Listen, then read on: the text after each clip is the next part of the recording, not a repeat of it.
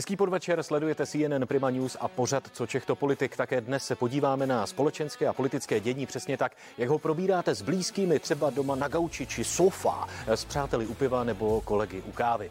Jsou věci, které vás štvou, kterým se divíte, které vás baví. A to je dobře, že se o nich mluví. Volby jsou doslova za dveřmi, politiku teď řeší opravdu každý a napadá mě otázka COVID.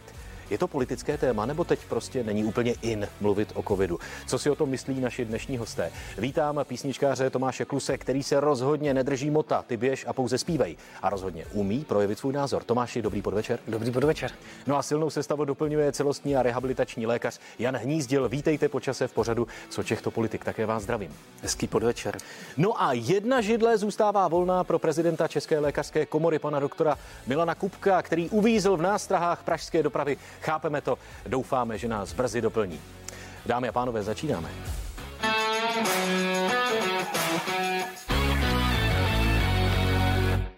Tak pánové, čekalo se, že do voleb žádné zpřísnění opatření, i přesto, že ta čísla počtu nakažených rostou, nepřijde, protože to asi není úplně populární zpřísňovat před volbami, ale už novinky CZ přinesly informace o tom, že po volbách by se zpřísňovat mělo. Eh, Tomáši, začnu u vás. Jsme oba dva lajci, ale myslíte si, že je to žádoucí zpřísňovat?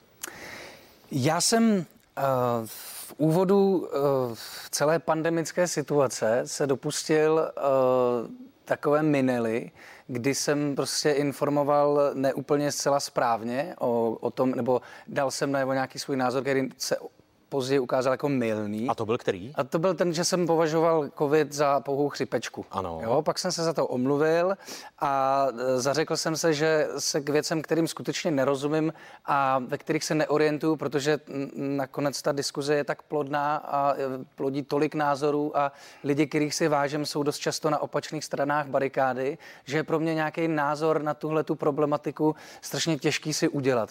Takže se k tomu nejsem úplně schopný jako vyjádřit. Já jsem jsem uh, ta opatření jako dodržoval, zároveň prostě pro mě daleko větší problém než opatření nebo neopatření uh, připadá to, jakým způsobem ty opatření jsou sdělována a jakým, hmm. jakým jsou komunikována a to je podle mě daleko jako uh, horší nemoc. To považujete za guláš, tu interpretaci, jak opatření a proč je dodržovat, že v tom se like nevyzná, na to no, odborník? Právě, to si myslím, že je daleko nebezpečnější, protože eh, COVID je jenom jedna z mnoha výzev, které jsou před náma.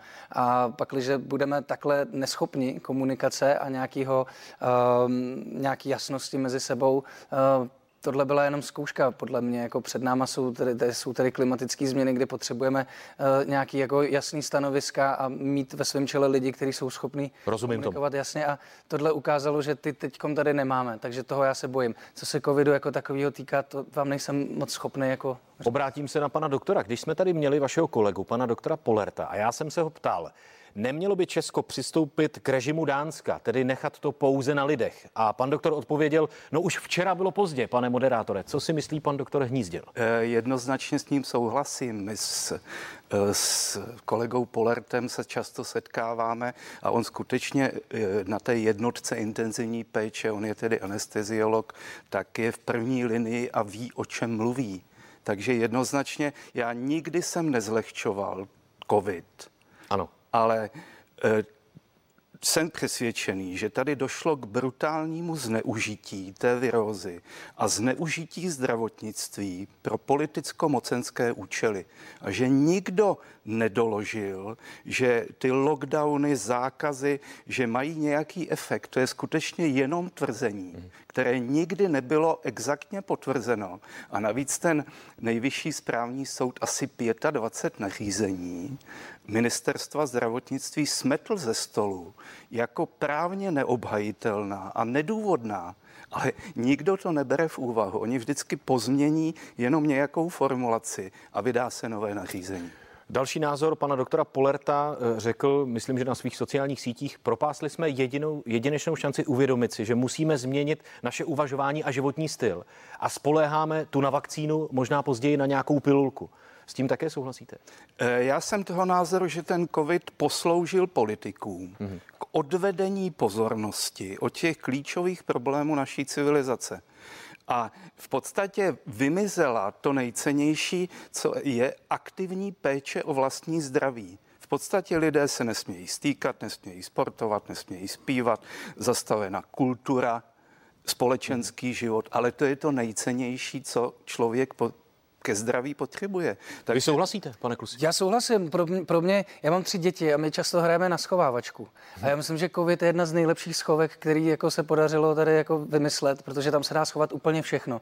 Od aféry po peníze, po nějaký chyby. Hmm. Tam je to taková černá díra, kam prostě tyhle ty společenské problémy se dají ukrejt a, a jo, to se povedlo. V, v tomhle ohledu se to určitě povedlo. Vy jste v úvodu mluvil o tom, že vlastně, eh, jak se v tom můžeme vyznat my lajci, když se neschodnou ani odborníci, na jedné straně jeden profesor, na druhé straně druhý profesor, pan profesor Flegr třeba řekl, že teď se bojí dalších lockdownů a bojí se hlavně o děti.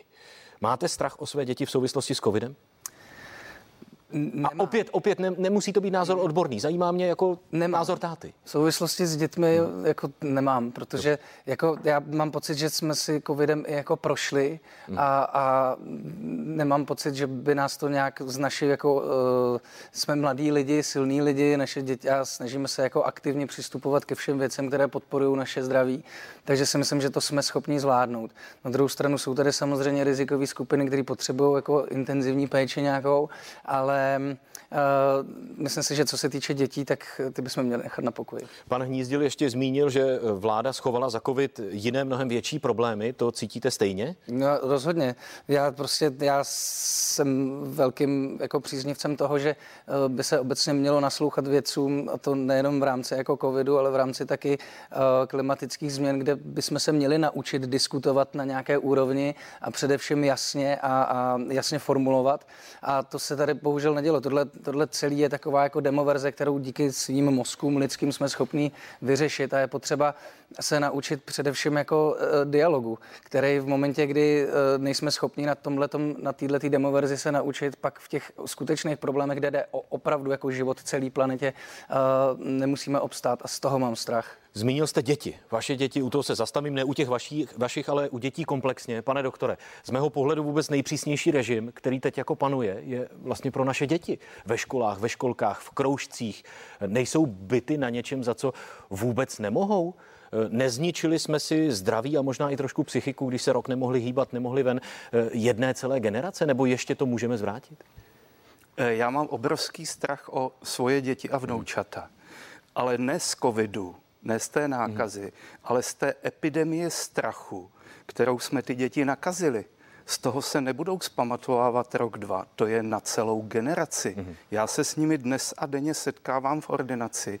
Úzkostní, depresivní, obsedantně mm-hmm. kompulzivní poruchy, utemovaný v respirátoru, bojí se podat ruku. Pane doktore, na chvilku vás přeruším. Jsme rádi, že nás doplnil pan prezident České lékařské komory Milan Kubek. Dobrý večer, vemte místo. Dobrý večer. Naprosto chápeme, že ta doprava Dobrý je večer. šílená v Praze, Dobrý je to Dobrý i politické večer. téma. Prosím, posaďte se a pan doktor pokračuje ve své myšlence. E, takže to, čeho se bojím, je opravdu toho, čeho jsme se dopustili na těch dětech. Mm-hmm. Těmi nedůvodnými eh, represivními opatřeními, zákazem styku, eh, rozbo- rozbourání výuky, kultury a pak se bojíme i teda experimentu očkování. Mm-hmm. V situaci, kdy ty vakcíny jsou schváleny podmíněně, k vakcínám se ještě dostanu. Obrátím se na pana prezidenta. Pane prezidente, nahodili jsme téma dětí, že vlastně pro ně teď aktuálně panuje skoro nejpřísnější režim. Nejsou byty na něčem, za co vůbec nemohou ten režim ve školách. Eh, já třeba mám ze své sociální skupiny eh, informace o tom, že dítě, které si eh, na chodbu zapomene vzít respirátor, tak je mu vyhrožováno poznámkou, je mu vyhrožováno dudkou třídního učitele. Není to moc? Děti za to nemohou. No tak děti byly byty tím, že jsme jako společnost reagovali strašně pozdě. Nezvládli jsme ty předcházející vlny epidemie a muselo dojít k tomu lockdownu, který měl i podobu toho mnoha měsíčního uzavření škol. Moje dcera například jeden školní ročník prakticky celý strávila na distanční výuce. Takže ano, děti byly, byty byly Ale a byly byty pořád. díky právě naší neschopnosti zareagovat včas. V současnosti eh, děti, eh, děti byty nejsou, eh, školy fungují a já věřím, že díky tomu, že přeci 56% lidí se nechalo naočkovat, takže se podaří ty školy udržet a že nehrozí, že budou zase děti doma. Takže ten režim, který panuje pro děti ve školách, ve společných prostorách, roušky, respirátory, není to pro ně ohrožující, pro jejich zdraví, pro jejich psychiku? Tak rouškou se, rouškou se ještě nikdo nezadusil, zatímco na covid i pár dětí zemřelo. Takže rozhodně to nikoho neohrožuje. Dobře. Pane doktore, zmínili jsme vakcinaci. Vy jste eh, v parlamentních listech varoval před třetí dávkou. Jestli to prosím můžete pro nás absolutní lajky, kteří tomu nerozumí, co nejvíce polopatě vysvětlit. Proč jste varoval? Před Já bych třetí využil dávkou? přítomnosti váženého pana prezidenta. Dobře. Jenom velice krátce. Pane prezidente, PCR test vůbec nevypovídá o tom, že ten člověk je nakažený, nakažlivý nebo nemocný. Vůbec. Vy to víte. Vy to víte. A pokud někdo tvrdí opak, tak se mílí nebo lže. Argumentovat 30 tisíci mrtvými na covid je omyl nebo lež. Já jsem se dotazoval ministerstva zdravotnictví. Tady nikdo nikdy nezdokladoval, že by bylo 30 tisíc obětí covidu.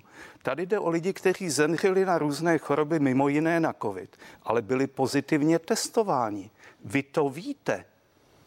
Pane A prezident. co se týče těch vakcín, Necháme zareagovat pana prezidenta, pak se vrátíme k Já bych se zeptal, o čem tedy svědčí pozitivní PCR test? PCR test bez dalšího klinického vyšetření má nulovou výpovědní hodnotu. Navíc záleží na počtech cyklů, takže je všeobecně známé a virologové konstatují, že PCR testem, když nastavíte dostatečně vysoký počet cyklů, tak najdete u kohokoliv cokoliv. Sám o sobě má nulovou výpovědní hodnotu a pokud je někdo pozitivně testován, tak by měl být následně vyšetřen skutečně svým doktorem, jestli je nemocný. Já vás přeruším, pane doktore, Já necháme jenom, reagovat, jestli, jestli promyslete můžu, odpověď, ano, necháme reagovat pana ano, Kluse, vidíte to, my jsme lajci a teď se vlastně kapacity, lékaři se vlastně neschodnou, neschodnou se profesoři, epidemiologové na jedné straně, imunologové na druhé straně. Hmm. Ale všimněte si, jak to probíhá, je to v klidu. Dobře. A já právě to je ta diskuze, která mě, nebo ten dialog, po kterým já jako prahnu a volám, Dobře. aby ta diskuze probíhala tímhle tím způsobem, aby tam do, to, do této diskuze nepatří vášně. Jo? A to je ten odraz, když se bavíme o dětech, my jim dáváme strašně špatný příklad tím, jak, jak ten dialog teď okolo covidu a vlastně celospolečenský dialog vedeme, je zbytečně vášnivý a uh, rozděluje tu společnost. Děkuju. A, no, Pan prezident. Tak eh, tady samozřejmě eh, nelze než souhlasit.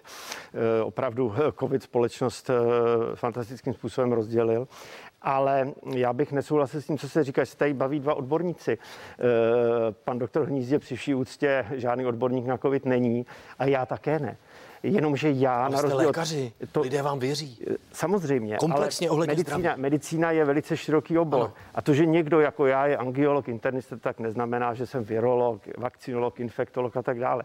A rozdíl mezi námi a panem eh, doktorem Hnízdílem je v tom, že já přijímám ty informace a poznatky od těch skutečných odborníků. A když to řeknete, tak je reprodukuji, nebo můžete říct papouškuju. Eh, pan doktor Hnízdil eh, neguje Eh, jak si ty informace, na kterých se shoduje drtivá většina odborníků. A ono to není tak, že by byla ta vědecká komunita nebo lékařská komunita rozdělená nějak na dvě části, přibližně stejné. Prostě je zde určitě malá část lidí, kteří prostě si zakládají na tom, že ten jejich názor je takzvaně dizentní, že prostě jde proti tomu všeobecnému proudu. To je možná zajímavé ve filozofii, ale v přírodních vědách jak si to eh, nefunguje a je to škodlivé. A eh, ti mrtví jsou neodiskutovatelní, ono jich nebylo 30 tisíc, ono jich bylo mnohem víc, protože ta míra nadúmrtnosti je jednoznačná. Je to 40 tisíc lidí, kteří zemřeli navíc proti běžným, běžným letům, na Dobře. které jsme byli zvyklí. Celá naše společnost ztratila spoustu lidí a průměrná délka očekávaného dožití se snížila o rok u mužů i o žen. To je obrovský kruh zpátky. To se nám vlastně stalo něco podobného jedině e, za, v doby transformace e, z komunistické společnosti do tedy té kapitalistické. E, v západních zemích se něco takového nestalo od války. Ještě vás poprosím rychlou reakci poslední ohledně téma covidu. Vy jste se v našem pořadu interview na CNN Prima News vyslovil, že by si lidé, kteří jsou neočkovaní, měli hradit léčbu. Uh, takhle no. přesně to myslíte, nebo to, to bylo trošku jinak pochopil? Já jsem to zase jako like jsem to takhle je to, pochopil. Je to určitá zkratka, ale já jsem ukázal na paradox, že jsou lidé, kteří odmítají očkování, které stojí 500 korun. Jsou lidé, kteří mají strach z očkování. je takzvaně experimentální, ale v momentě, kdy onemocní, tak se dožadují obdobně experimentální léčby těch monoklonálních protilátek, které ale stojí 65 tisíc. A je mi jasné, že eh, nelze Eh, prostě zavést systém, aby si lidé hradili, hradili léčbu. Ale měli by si uvědomit ten morální hazard, který zde je. A co by si ale rozhodně měli platit, tak neočkovaní lidé, kteří odmítají očkování bezdůvodně, mohou se očkovat, nemají ten žádný zdravotní důvod. On těch lidí, kteří se skutečně očkovat nemohou, je velmi Přeruším vás, ro- rozumím, kam míříte. děti. Tito lidé by si měli platit testy, které jim slouží jako vstupenky do kina, do hospody, ke kadeřnici a podobně, protože to je opravdu vyhazování. Rozumím, stejných... rozumím. Eh, pane doktore, je neočkování morální hazard? Prosím stručně. Vy popíráte stanovisko právního odboru lékařské komory pana doktora Macha, a právního odboru ministerstva zdravotnictví mám od nich písemné stanovisko, že očkování je výlučně dobrovolné, že k němu nikdo nesmí být nucen, nikdo nesmí zjišťovat, zda je člověk očkovaný nebo není. Nesmí z toho vyvozovat žádné důsledky. A e, ani závodní lékař ne, nesmí poskytnout zaměstnavateli informaci o tom, jestli ten zaměstnanec je očkovaný. Toto je stanovisko vašich právníků a právníků ministerstva zdravotnictví. Vysvětlete mi, jak je možné v praxi, že probíhá taková selekce, že se žáci ve školách dělí na očkované, neočkované, že se mluví o výhodách pro očkované a nevýhodách. To je protiprávní stav skutečně protiprávní. Popíráte pan, stanovisko pana doktora Macha? Prosím, absolutně bleskou reakci, eh, pane Neznám, Musíme k dalším tématu. stanovisko, na které se pan doktor Hnízdil odvolává, ale víte, mě fascinuje to, jak se někteří lidé zaklínají jaksi lidskými a osobnostními právy. Právo se neočkovat, právo hazardovat se svým zdravím, Prosím, právo nakazit někoho jiného, ale vůbec se neolíží na to, že ti ostatní lidé mají právo a to právo se mimo jiné jmenuje tak, že nechtějí předčasně zemřít, mm-hmm. protože je prostě nějaký sobec bezohledný nakazí. Pojďme na další témata, která budou volební. Některé strany vsadili na muziku. Pojďme trošku odlehčit. Třeba Piráti začali zpívat. Pan Bartoš. Válka je stejná, ten boj se nemění. Nepřátel hejna a už jsme v ní. Pirátostan. Pirátostan, spravedlivý svět, neumíme hned, nejsme bez chyb, jako voda bez ryb, vy silní a mocní, vy se pletete, že do našeho zadku třísku zadřete. Ha! My jsme a kostí, chytří i prostí, Pirátostan. Tak, i takhle se lákají voliči. Poprosím odborníka na slovo vzatého z pop music. Co na to říkáte? Není to příliš temné na to, aby to lákalo voliče? No tak co mají dělat? No ta situace hmm. temná je trochu, jo. Mm, na druhou stranu, jako mm, jo, tak hudba samozřejmě vždycky mm, umí nastavit člověka tak, aby pojal určité sympatie nebo naopak nesympatie vůči interpretovi, o tom taky můžu povídat. A jako mně to vlastně přijde sympatický v tom, že uh, šli z vlastní kůží na trh, že tam prostě jsou oni sami za sebe, že to není někdo, kdo by zpíval za ně nebo pro ně. A to je pro mě takový jako originální. A jako, asi bych zvolil trošku jako něco jinou flow. Se jinou flow, jinou veselější? Flow. Nebo, nebo jo, jako, jo, asi jo, protože je fakt, že prostě doba je mm, nepříjemná a asi je lepší přinášet jako příjemné energie. No. Tak teď vám pravým náladu možná, teda nevím úplně. Já trochu tuším. Protože jo. Eh, na jinou flow eh, vsadila SPD. No.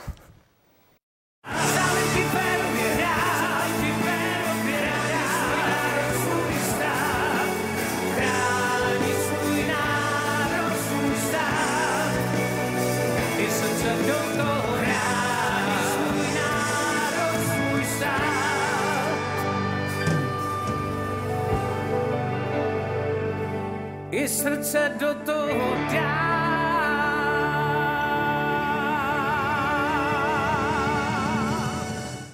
Tohle bylo o něco veselější, pane Klusi. No tak Eh, rozhodně. Byly i veselější záběry, více světla. Více sluníčka. Člověk se paradoxně, pozitivněji. více sluníčkářský videoklip paradoxně z téhle stáje, ale mě to, to je už takový to video, u kterého já si říkám, jestli, jako, jak to myslej vlastně, jestli Mhm. mm-hmm. je to teda opravdu jako sranda, nebo jestli to myslej vážně.